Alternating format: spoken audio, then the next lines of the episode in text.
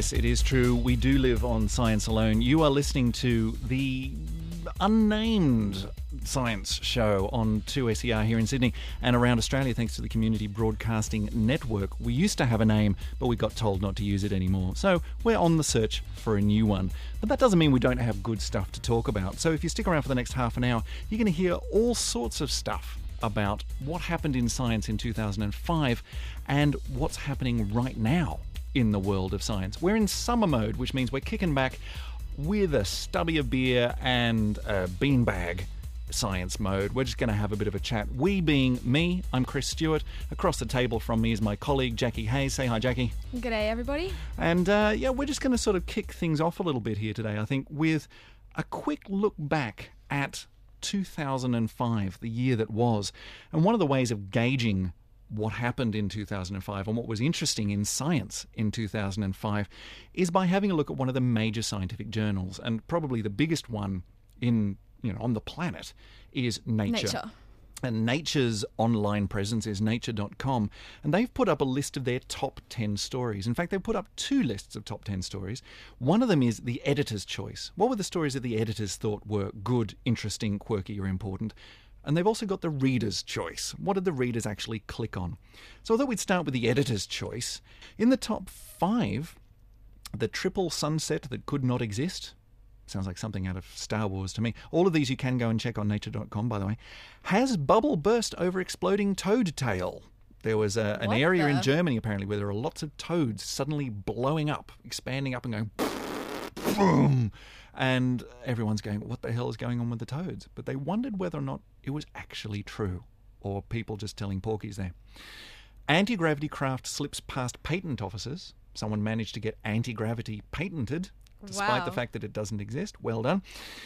Mice gang up on endangered birds. Sounds a bit rough. Hmm. Mice just knocking it out of the endangered birds there. And the number one editor's choice on nature.com US launches probe into sales of unapproved transgenic corn. That sounds serious and important. It does. If you're selling this stuff and you haven't got approval for it, then naughty you. So that was the editor's choice. Jackie, what was the uh, what was the reader's choice? Yes, well, I've got the list here for the reader's choice for the top stories of 2005. And in this, we have monkeys paying for sexy pictures. Monkeys paying for sexy pictures. I remember that one well. You had a, a bunch of monkeys who um, were, were put in a situation where they were shown a bunch of pictures, some of which were rather sexy of female monkeys, and they had to basically say, "I'll, I'll, I'll hit this button, which uh, which gives me food, or I'll hit this button, which shows me sexy pictures," and they went for the sexy pictures, not for the food. Again, showing that humans are related to monkeys. I know very many men like that. I have, there are others on this list, including fungi destroys mosquitoes. I want to get some of that. An enthusiast re- used Google to reveal where the Roman, some Roman ruins were. Oh yes, that was really really cool. This this this uh, Google uh, Google Maps thing was it called the Google Earth. Google Earth, right? Yes. Where they got satellite pictures of pretty much the entire planet, and a guy used those to go and find evidence for Roman ruins because it's the sort of thing that's only going to show up on satellite imagery. How cool is that? Yeah. Lucky monkeys can't use it otherwise. Indeed. Who knows what they'd look for. Uh, we have East Antarctica putting on weight. mm, not quite sure that one sounds like a global warming story. Better Does go and sound check like it a global warming. Well, yes. We have April Fools. Apollo, Apollo bacteria spur lunar erosion. Ah, yes, the April Fool's joke over there on newscientist.com saying that our moon landing was eating, the, the bacteria left over was eating away at the moon's surface, which is kind of funny. Okay, we have, of course, the giant squid snapped in the deep. Who doesn't like a story about big undersea animals? Do you remember we, we covered that one on, on this on this story? And well, what what's the story? Basically, this big stupid squid with with um, huge razor sharp claws or something. It's got tentacles with suction cups on them with claws, and it's this massive squid. And it washed up on the beach, and everyone went, "Bloody hell!" Didn't even know those existed. What do they use the claws for? I think to grip onto stuff, like when they Like when they go massive looking. ships. Yeah. Well, I don't know that they actually want to go and eat a ship, but if they are going after, say, a whale, then they can grip onto it and rip it apart. I mean, that's scary stuff. Oh, that is scary. Hmm. I'm sure the Japanese will find a way to turn I it into think probably calamari. need to, we need to do some research on that, says the Japanese whaling fleet. And then we have dark matter highlighting extra dimensions. Dark matter. They- Look, another great story is always about weird astronomical stuff that Mm. we don't understand. But if we can bring in dark matter and extra dimensions, then that's a killer. That's an absolute ripper. There's at least 26 dimensions now, right? It- it- Mathematicians looking for got more. be. Just, you know, need an extra dimension? We got them over here in Oh, bucket loads.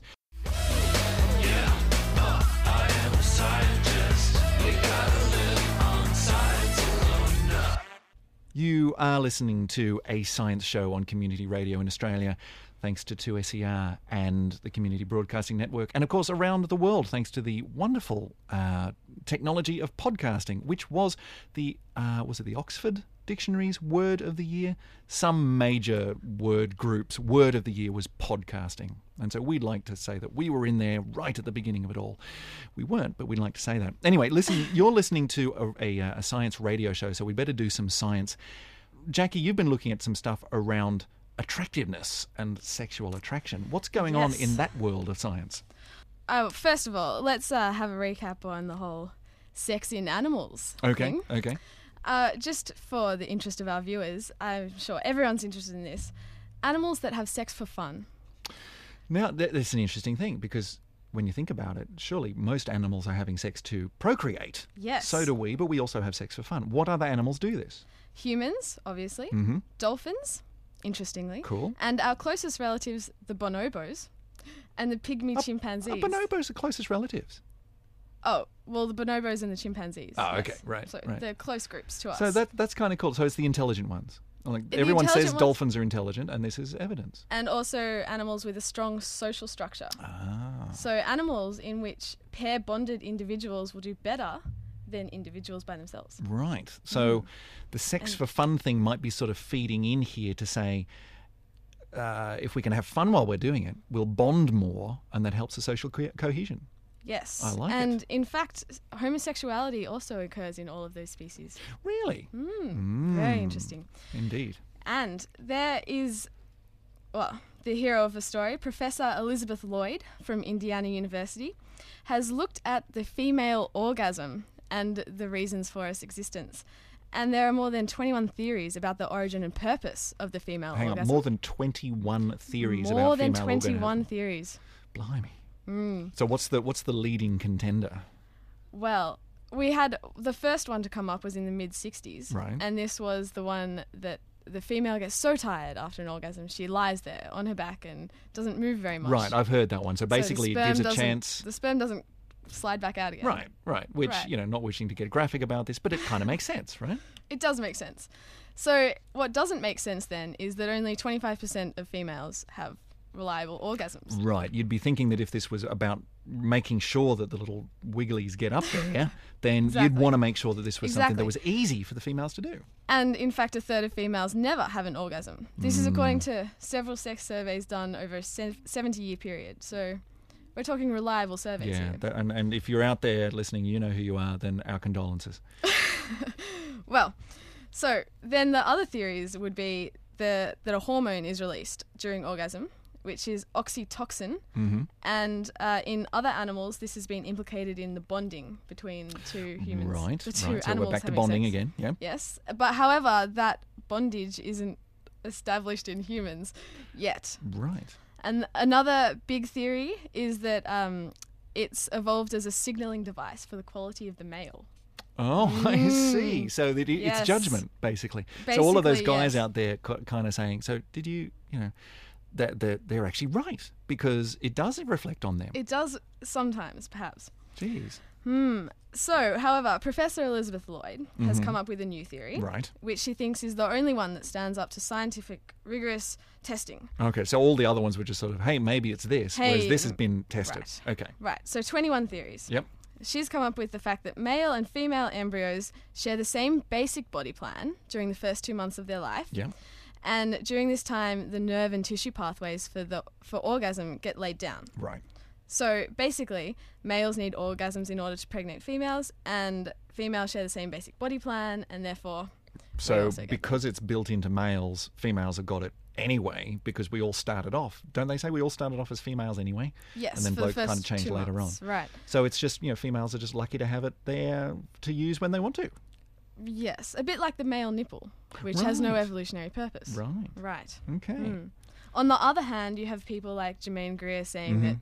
You know when females become more sexually liberated, then everyone will. Hundred percent. Thanks, Germaine, uh, for for weighing in on the argument there. So anything else in the uh, in the sexual and attractiveness side of science today? Well, actually, if you go back to 1996, there was an interesting study Mm-hmm. about how smells make you make each other attracted, Right. and uh, we have an interesting study that was dubbed the Stinky T-shirt study. I don't like where this is going. men men were asked to wear a T-shirt for two consecutive nights without any deodorant or um, other odors. they had to be asked to do this. Most guys would do that anyway. Well, I think they had to ask the female students who were asked to rate the odors. Oh, that can't be good. Yes. Uh, and they found, in fact, that women were more likely to choose the odors of men who had something called a different MHC, which is a major histocompatibility complex. Ah, what does that mean in English? Well, it's basically 200 genes Mm-hmm. sitting in our DNA that's known to have an immunolog- immunological function. So basically, um, these proteins sit on the edge of your cell, on Right. your cell, Right. and as your T cells come along, which are the cells responsible for killing foreign matter, Right. they um, identify these MHC genes and recognize it to be your cells. So they found that uh, men that have a similar MHC to the females were actually less attractive. And this comes through in your odor. Ah, okay. So you're less attractive because the female's basically saying, "Hang on, you're too closely related to me, and I don't want to mate with you because that creates two-headed kids and well, you know all the problems that we've got in royalty." less and- immunological right, function. right, right, right, right, right. Ha- Inbreeding. Interestingly enough, Mm. the oral contraceptive pill Mm. changes your Ah. preferences. So is the oral contraceptive pill getting in the way of this natural mechanism to stop people who are too close together breeding? Uh, quite possibly. Ooh. So it makes you choose people who are more similar to you. So like an uncle or brother or father figure sort of thing. Oh, So that you'll stick around and look after the child. yeah. Hmm. Hmm. Not quite sure where that is going. We'd better take a break. We'll be back with more science in a second.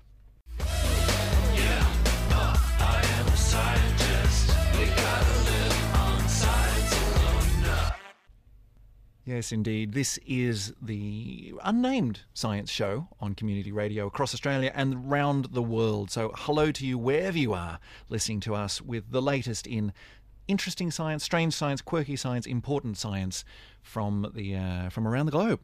Today we're in summer mode, which means we're kicking back with a bit of uh, bit of nostalgia from 2005, and also what's interesting, what's happening right now.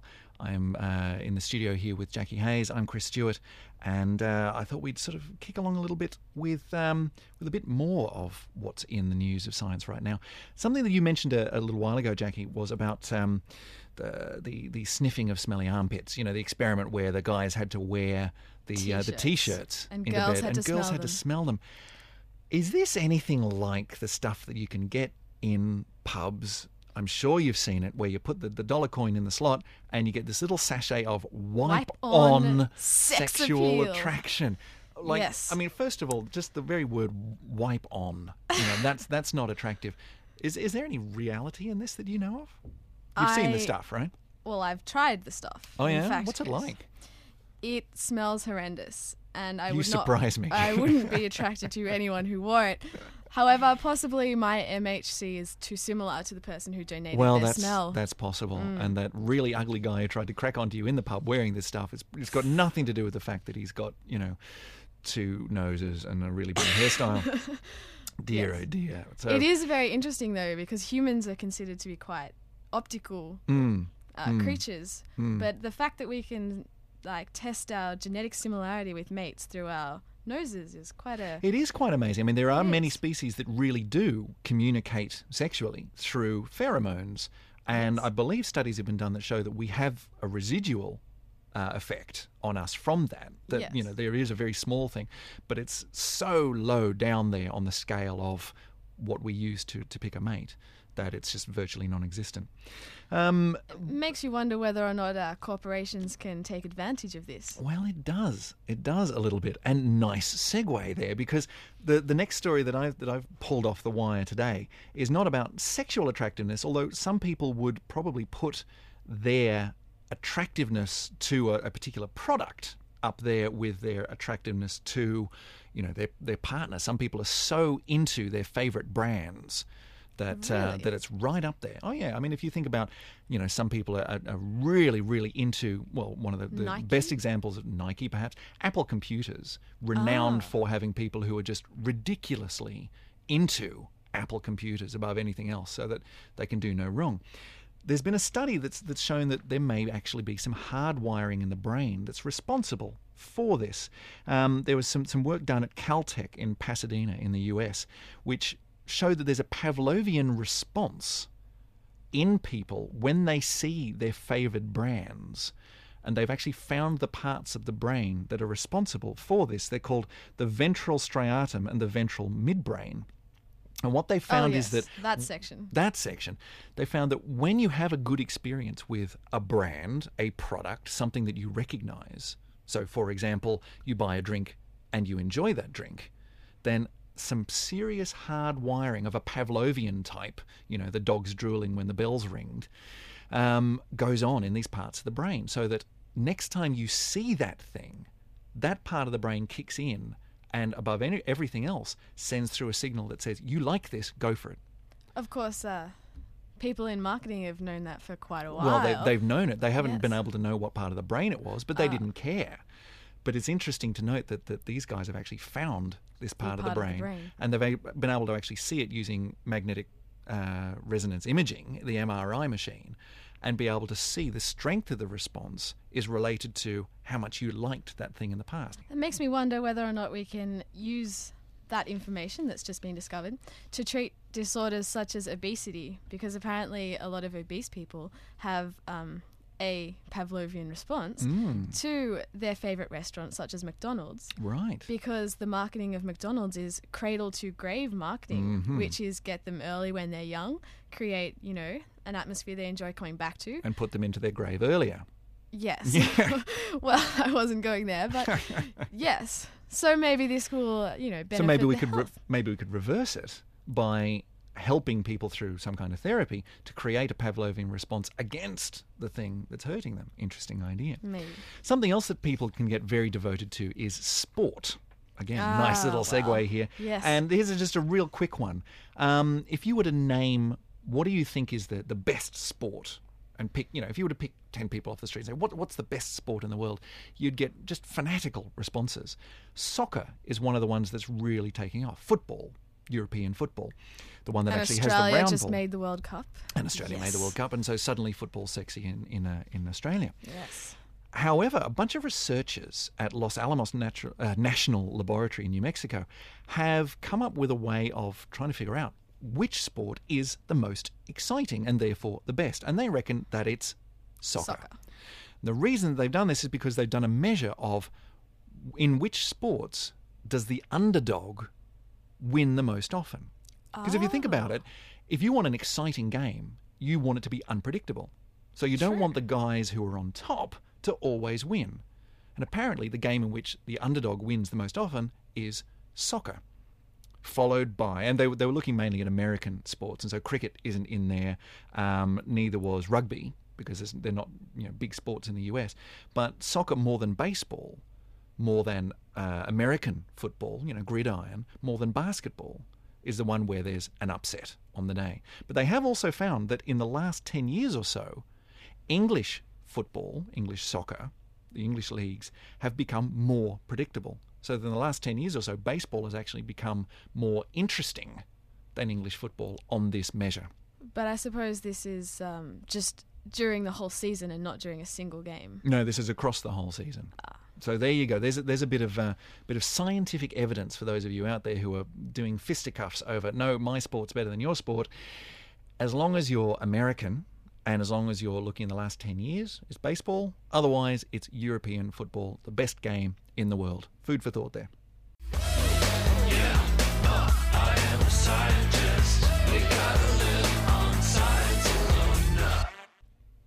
You're listening to the Science Show. Not the Science Show, that's the ABC. Goodness, we're in trouble with them now. We used to have a name, we can't use it anymore, so bear with us until we come up with a better one. I'm Chris, Jackie's over the table from me, and we're bringing you the best in science from around the world this week.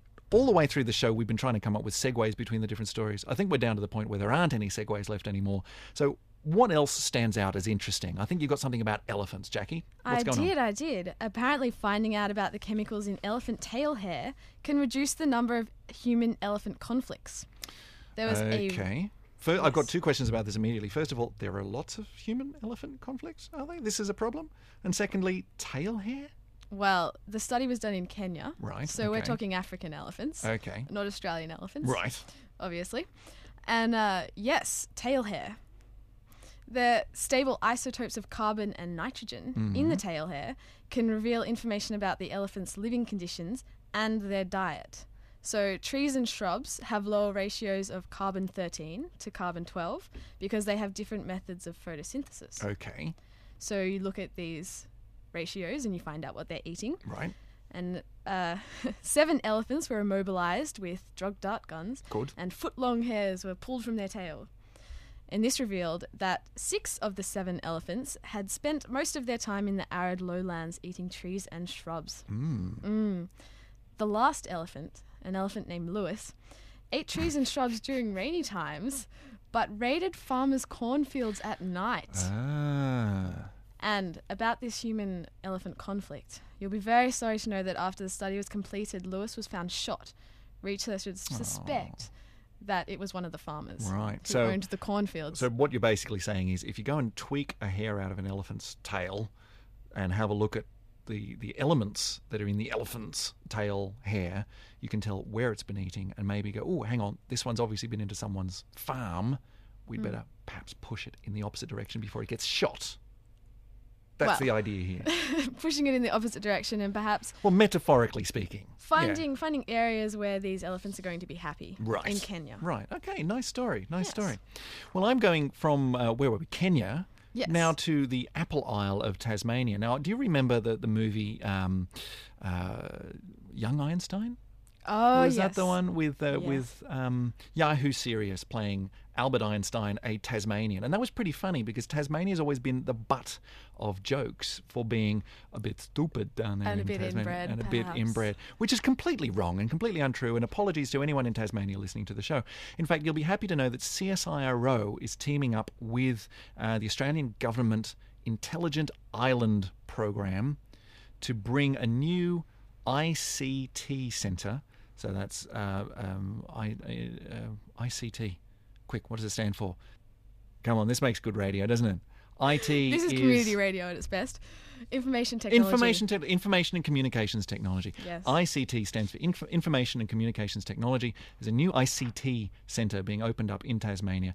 Tasmania is being turned into the intelligent island. There's not much more to the story than that, other than come on, Tasmania, you can come back and save the rest of Australia from stupidity in this modern age by being our intelligent island and knowing what ICT stands for. and knowing what ICT stands From for. From Tasmania, we're going into orbit. Cool. It would appear.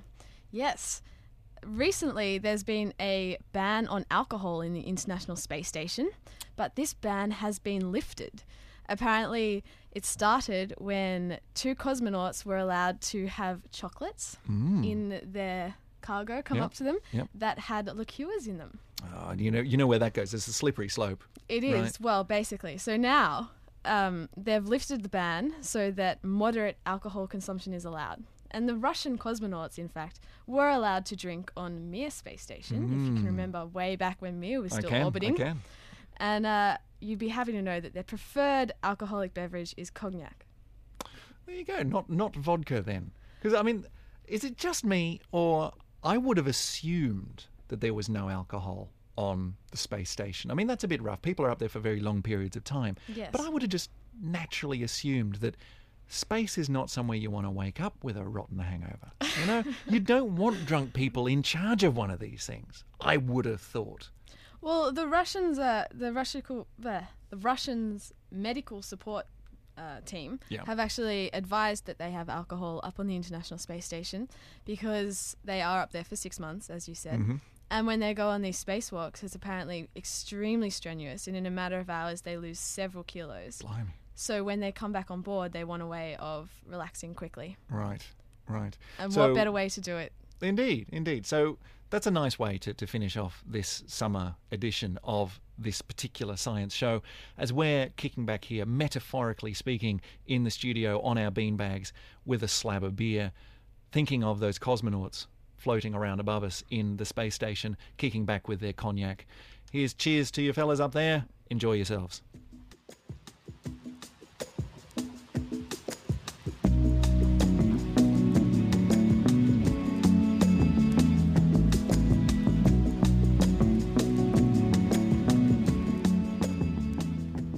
And that's all the time we've got for in this edition of this particular community radio science show that doesn't have a name right now.